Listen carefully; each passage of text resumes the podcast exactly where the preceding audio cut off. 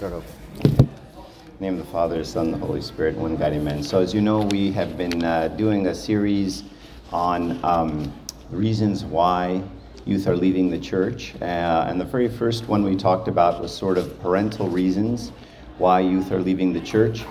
Um, and then uh, we talked about some of the servants. And this time we're going to talk about um, the service, the servants, and the clergy as reasons why uh, youth are leaving. And, and just as a reminder, um, this, this, this project came about as a result of talking to a lot of youth, um, just discussing with them uh, this issue and trying to figure out what's going on. Um, and, and like I said before, this isn't something that's uh, isolated to the Coptic Church, certainly in all of the churches in Egypt, in Europe, in America, wherever you, you want. There, there seems to be this, this exodus of, of youth um, uh, the numbers are, are dwindling in the churches and, and dropping. Um, in Europe, everyone bemoans how you know some they'll turn churches into like yoga places and bars and restaurants, like some of the old cathedrals, because they've stopped having attendance. Um, I think in the Coptic Church we're buffeted a little bit because we have this influx of uh, immigrants that's uh, that's filling our churches. Um, and so, what we're not seeing on the tail end, on the other side of that, is, is the number of people who just kind of leave um, because we just see packed churches and we think, wow, we're, we're really doing a great job. Um, and the question is, are we doing a really good job? And let's take a kind of a bit more of a critical look at this because the churches could be packed, but they could be packed for the wrong reason. They could be packed because there's uh, a massive influx of immigration, but organically, you know, what's actually happening is you have a diminishing um, number of people in the church.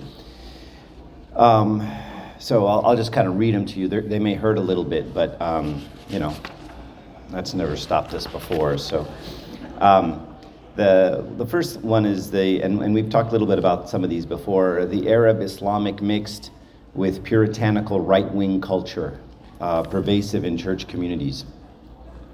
Um, so one of the things that we found in the United States is when a lot of our parents came to the United States, they're all told, okay, so the, the Republicans are the, the, the Christian party and the Democrats are not. So what's happened is politics has become mixed in with our church, with Christianity, um, in a very um, um, not so great way. And what, what happens is we've started to adopt some of the thinking of some right wing um, extremists, uh, to use a lack of a better word, um, in the church as church doctrine.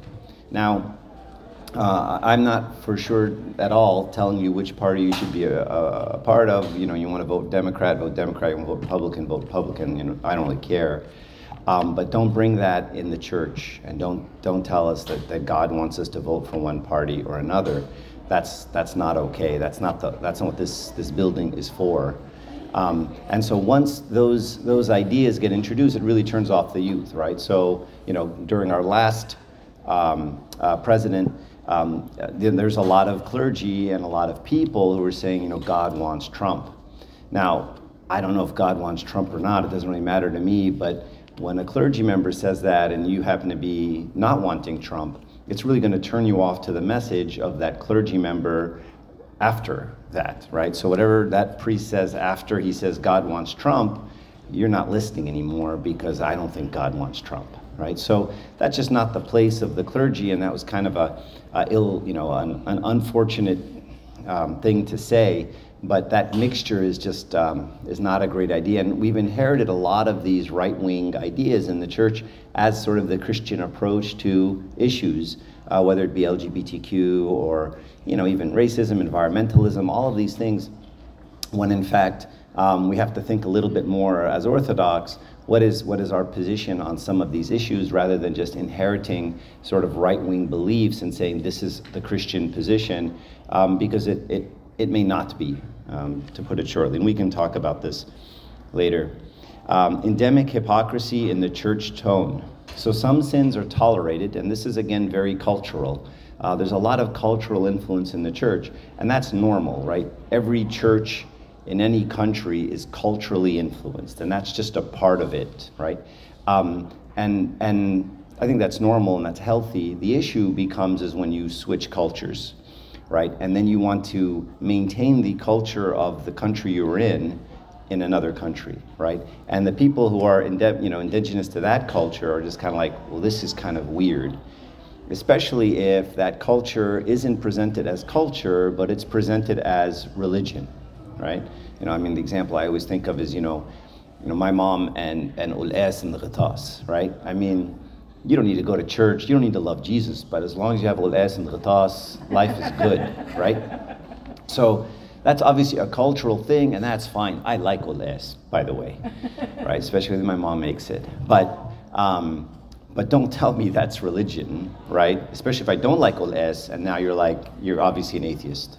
right? So so some of the, the cultural aspects, like some sins in, in Arab culture are tolerated, right? Um, things like cheating. In Egypt, everyone cheats, right? That's just kind of what you do. It's called fahlawa. And if you don't do it, you're kind of stupid, right? If someone says, this is a thousand pounds, and you give him a thousand pounds, you're an idiot, right? Because you have to bargain, you have to negotiate. And that's just part of the culture, right? And, and if you, you don't just give someone a prize, you don't just, everybody sort of lies and everyone sort of cheats, and that's just part of it, okay? And so, uh, as such, we don't hear a lot of sermons in the church about, hey guys, don't cheat on your taxes, that's not okay. Because everyone in the church would crucify the priest, right? Because everyone cheats on their taxes. That's what you do in Egypt, okay? But there are a lot of sermons on how everybody has to remain a virgin until they're married and there's lots of discussion about that, right? Because we live, that is a culture where that is a very, very, very, very important part of their culture. That part is now in the church, big time, very important, right? I grew up and we only had four Sunday school lessons drinking, dating, dancing, and drugs. That's the four lessons that we got to hear about, the four D's, right? So, so we have to realize that you know the youth now are kind of listening and they're like, well, okay, you know, you really focused on this part of it, but what about you know my dad who cheats and he kind of lies, and there's a lot of arrogance and a lot of showiness in the church, and you know some of these older deacon guys are out there just trying to show off and and run the show and they're power hungry and nobody's saying anything about that. Those aren't Christian principles, right? Well the idea is culture affects what, what things we emphasize and what things we de emphasize, right, in, in either culture. And so switching cultures, right, now realize the Coptic Church is going through something monumental, right? Very rarely do, do churches switch countries, right, especially after 2,000 years, right? So that's a very big transition, probably one that's going to take us 50 to 100 years to get right. At least it's been 50 years, and I think we're still on the way. Um, but you know, just something to be aware of. And, and some of the, the sins that are tolerated selfishness, self righteousness, hate, pride, greed, lust, um, while others are demonized. You know, and sometimes the clergy don't focus on uh, this hostility and mistreatment among church congregations, but would rather talk about purity, sexual purity, and ritualism, right? And again, it's a cultural bias. Um, okay, this one I already talked about. One thing that often bothers the youth, another one is territorialism among churches and, cl- and clergy. Um, youth are discouraged from attending this church or that church. This doesn't happen much in our diocese, thank God. But every once in a while, you know, priests will kind of, you know, uh, with each other. And um, that's a word. And uh, um, insert insert archdeacon with a paw like a cat. Um, and and this of course is very you know uh, discouraging to youth right if you know the, the obvious answer is if you know if the priest can't get along then how are we supposed to get along right and if and if someone priest is telling me don't go to that church go to this church and don't go to their church go to our church there's no place for that right? This isn't that isn't christianity. We're not a sect. We're not a cult. We're not a you know territorial group of people. Any place you find god is a wonderful place and, and that should be encouraged. Um, do a better job of outlining what confession is and what confession is not. Um, it's not a mechanical listing of debits and credits. It's a way for me to find the love of god right? And the only way i find the love of god is when god forgives me and then i get it right? And so in that in that uh, relationship with thank you henry with in that relationship with uh, the priest i find out who god is versus this listing of of um, all the things I did wrong, hopefully they get crossed off, and if enough things get crossed off, I'm going to win. I'm going to go to heaven, right? As long as I do enough good things to offset the bad things, you know, I'll, I'll be in good shape, right? So that me- kind of mechanical relationship doesn't appeal to young people. Um, a, it's not super Christian, um, and and B, that's not the kind of reason I want to come to church. I don't want to come to church just because I feel bad about myself and I need to be forgiven.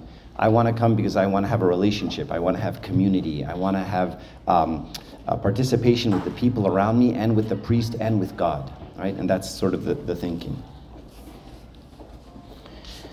Um, so an, another thing that, that the youth c- complain about the clergy is the clergy are not experts in everything, um, unless they're archdeacons. Um, then they're expert in nothing, right? There it is. Okay. Um, and they should not be treated as the CEO. They're to serve and not to be served.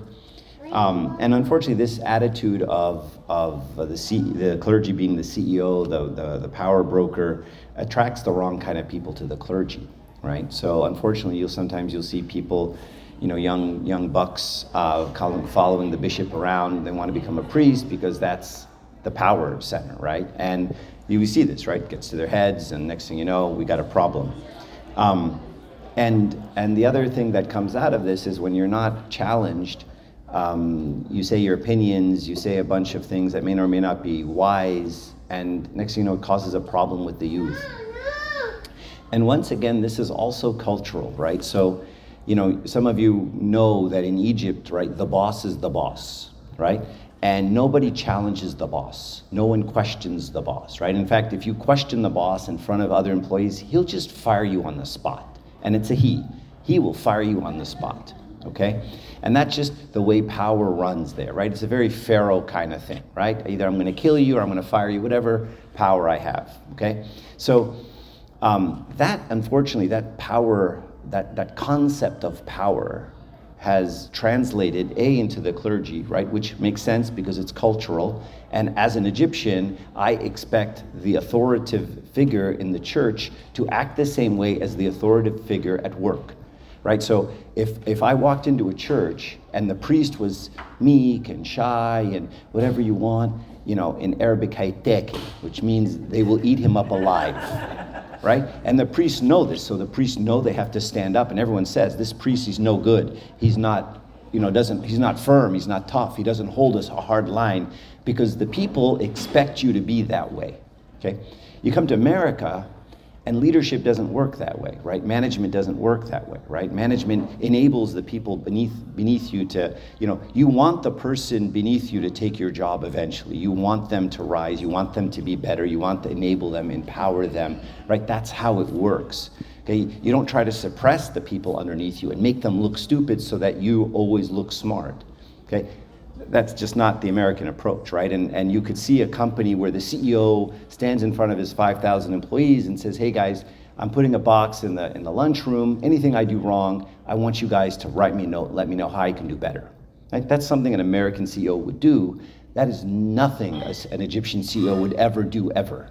Right? He would just say, if anyone puts the thing in the box, I'm going to fire you. Right? That's right. So that that cultural aspect permeates then the church, right? Because now the clergy feel like, well, that's that's how that's what a clergyman does, right? I just I have absolute authority. I have an opinion on everything. I talk about it. I'm I'm the man, right? I'm the guy with all the power. Instead of I've come to serve and not be served, right? Which is what Jesus said, right? One of the one of the beautiful things that uh, uh, Abuna Krillo says um, is, you know, he'll, he'll describe his job as the the doormat in front of the church door, right? That before you walk into the church, you wipe your feet on me, and then you go into the church, right? That's that's beautiful, right? And that's that's the way the clergy and Christ approached ministry. And so this really puts off youth, right? Especially an American youth, who then watches the clergy think they're just absolute power like a pharaoh, and the and the youth are just like, yeah, what are you doing? Like, I, I don't even like this, right? And they don't have that same respect for authority. You know, kids don't have respect for authority. American kids really don't have respect for authority.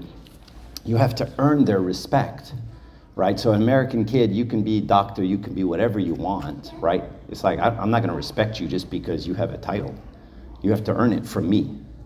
Okay, now you can argue whether that's right or wrong, right? But that's the culture, right? So the church now has to adapt to that culture and say, okay, I, I don't expect you to respect me, and just because I am what you know the title I have, I'm going to earn it from you. And when I demand it, even though I haven't earned it, you're going to lose the respect of that kid pretty quickly. Does that make sense? Um, clergy and servants are human too and sin. Clergy have pasts, and why can't they be upfront about it and serve knowing that they need the blood that they need the blood of Christ just as much as the youth do? Right? So um, another thing that's again cultural is kind of this um, approach of, of, of, of not exposing myself and my sins to my congregation, right? So um, you know, clergy are often told, don't ever talk about the things you've done. Don't ever talk about your sins. Don't ever, you know, uh, when someone says, you know, I've done something, say, I've done that too, right? Because in, in, in that culture, if you say that, apparently, the person will be like, oh, well, if Abuna did it, then I'll do it too, right? But in this culture, that's not the way that works, right? In this culture, when someone who's a leader says to you, yeah, you know, I, I went through that same mistake too, well, then that makes that leader very approachable and right and very humble. And then it gives you hope as a young person, right? Because, you know, the issue we have with our young people now isn't, um, uh, it's, it's just a lack of hope.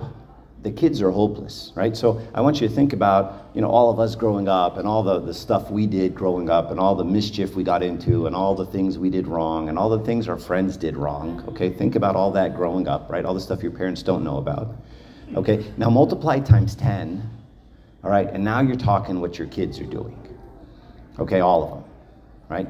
So now um, I'm doing all this stuff, okay, and the, the, the church is very puritanical and, and giving this very you know tough message of you must be righteous you must be good you can't sin you can't be bad and what how do i feel as a youth i feel hopeless right i feel like i have no chance right? I have no chance at this thing.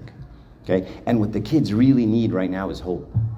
Tell me it's to be okay. Tell me I'm to grow out of this. Tell me I can stop eventually, right? And that's that's the more important message that we need to be focused on, you know. And and I think you know a lot of times, uh, 80 or 90 percent of our talks are at preventing bad behavior. Don't do this. Don't do that. But only 10% of our talks are at what happens after you've behaved badly. Talk about repentance, talk about hope, talk about starting over, talk about forgiveness, talk about the next step, right? And what we need to do is flip that ratio a little bit, you know, maybe not 90 10, but we need to have a lot more talks about, all right, you messed up, now what? You're an alcoholic, now what? You know, you, you slept around, now what? You're divorced, now what? You've done drugs, now what? you know and that kind of discussion in the church is like oh are you saying divorce is okay are you saying drugs are okay are you like uh, no but it happens so let's talk about it right and again we have a cultural taboo about talking about these things and the youth are really turned off by this right i mean you know you know we, we've been giving a couple of talks now on on, on homosexuality and lgbtq and you know and occasionally i walk into a church sorry you walk into a church and I, and I say the word gay, and people are like, you know, it's a sin to say that word. Kids, yeah. And I'm like, oh dear God, what have you been taught? Right? And so they're just shocked that I'm openly saying these things. Like I use the word pornography in a meeting, and they're like, you're not, you're not allowed to say that.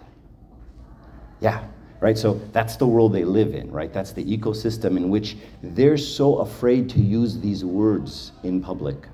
Okay? And that's dangerous because I can assure you they use them in private, just not with you or the priest or the servants. Right? So we can't have that kind of cultural influence. That's gonna that's gonna choke the life out of the church if if we adopted this, you know, 1980s view from Egypt to say, don't talk about things in the church, right? We can't have that. That's going to, to finish off the, the youth.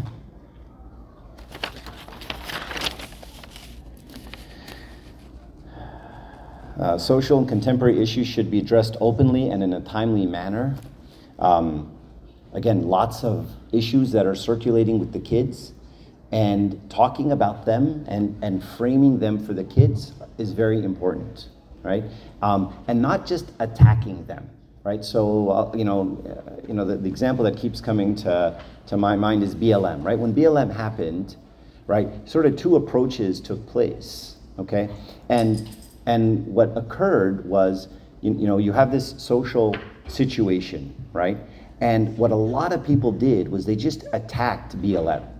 Like these people are bad, these people are wrong, so what? Then then some of the racist comments started coming out, okay? And the kids who heard those words reacted violently to them. Okay? So there was a whole generation of youth that were pissed off at all their parents, at the clergy, at the servants because of BLM. And the reason they were so upset is because of the reaction of those servants, right? Where they just dismissed it. But it should be something, it needs to be discussed, it needs to be talked about, and it needs to be framed. What the youth really needed was to kind of frame this in terms of Christianity and say, where, where do we fall on this? Not where do we fall on this issue, but how do I perceive injustice?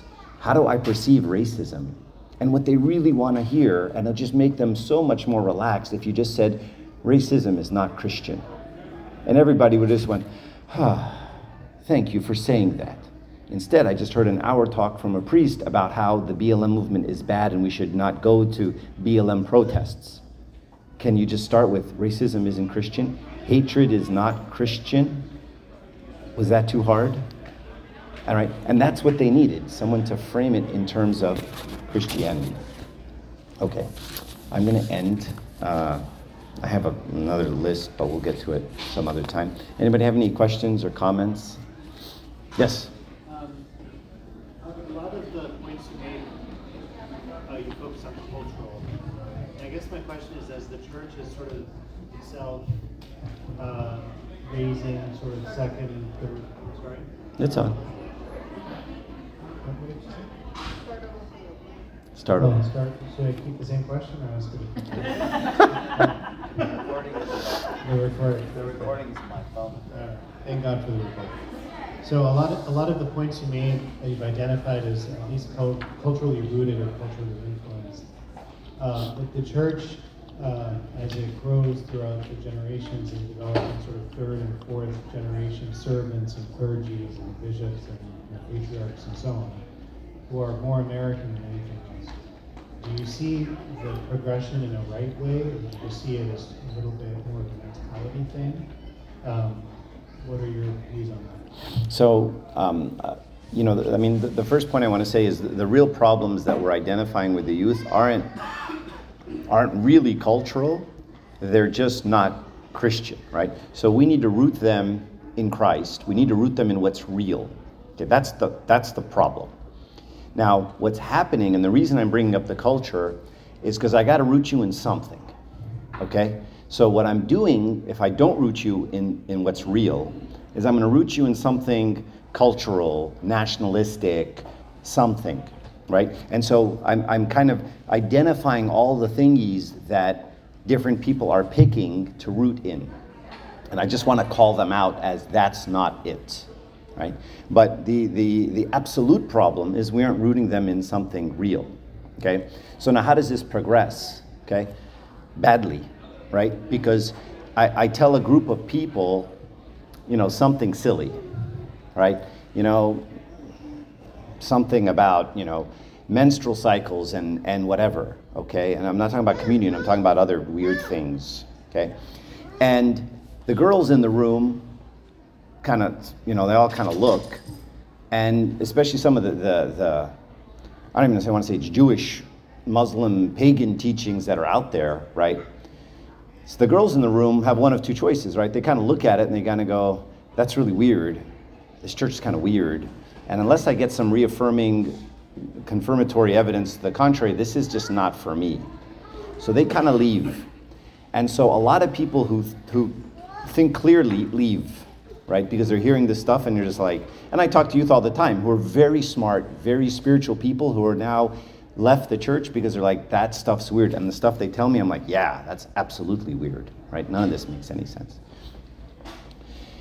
The problem is the people who stay, many of the people who stay kind of hear these really crazy things and go, yeah, that's my God. That's the God I like, right? This, this guy, you know, the guy who's to burn you because the ship ship is upside down, right? You guys know the ship ship being upside down? That's haram, by the way. Naked. Yeah. Oh, yeah. You- that's why your life is naked, because you don't know about the ship ship. Right? So, so then there's the people who like, yes, God gets angry about ship ships. That's my God. I love that guy. In fact, my Sunday school lesson next week, ship ships and Jesus. Right? So now we have this like, we have this, this, this, you know, uh, self-perpetuating cycle, right? The people are like, this is weird, I'm done, leave. And those people you want to keep. And then the people who stay are all just kind of, not all of them, are perpetuating some of this stuff. You know, I mean, I had a girl, she's 21, and she started talking to me about a lesson she wanted to give on, on jinx and envy, and I'm like, okay. And then she starts saying some pagan stuff about the evil eye and how it comes in threes and how I can give the evil eye to someone and someone gave me the evil eye. And, and she was going to teach us in a Sunday school lesson. And I'm like, you're, you're born in America, right? You know, but this is, right? So, so she's going to perpetuate, that's what my mom taught me, I'm going to perpetuate this stuff, right? So I had to shake her violently, you know, when you shake a baby. Um, that was a joke. Not a good joke. Okay, all right, too soon? Fine. Um, anyway, so that, that's, that's the issue. That, that's what's happening. And in the future, right, you know, we're shedding a lot of people, and then you see like the, you know, the, the militant, you know, the, the, the, the, you know, the militants hold on to power, right? And they see people, they're older people holding on to power, and like, this is what you do in the church. You hold on to power. I was, uh, I shouldn't bring up this story. Okay. Um, too close. Too close. Um, anyway, I'll stop. Uh, any other questions, comments? Anything else I could vaguely start to answer, then stop? You don't know about ship ship? Ask the, half these people, they'll tell you about ship ships. All right. And glory be to God forever. Amen. Let's stand up and pray. Make us worthy to say all thanksgiving, our Father who art in heaven.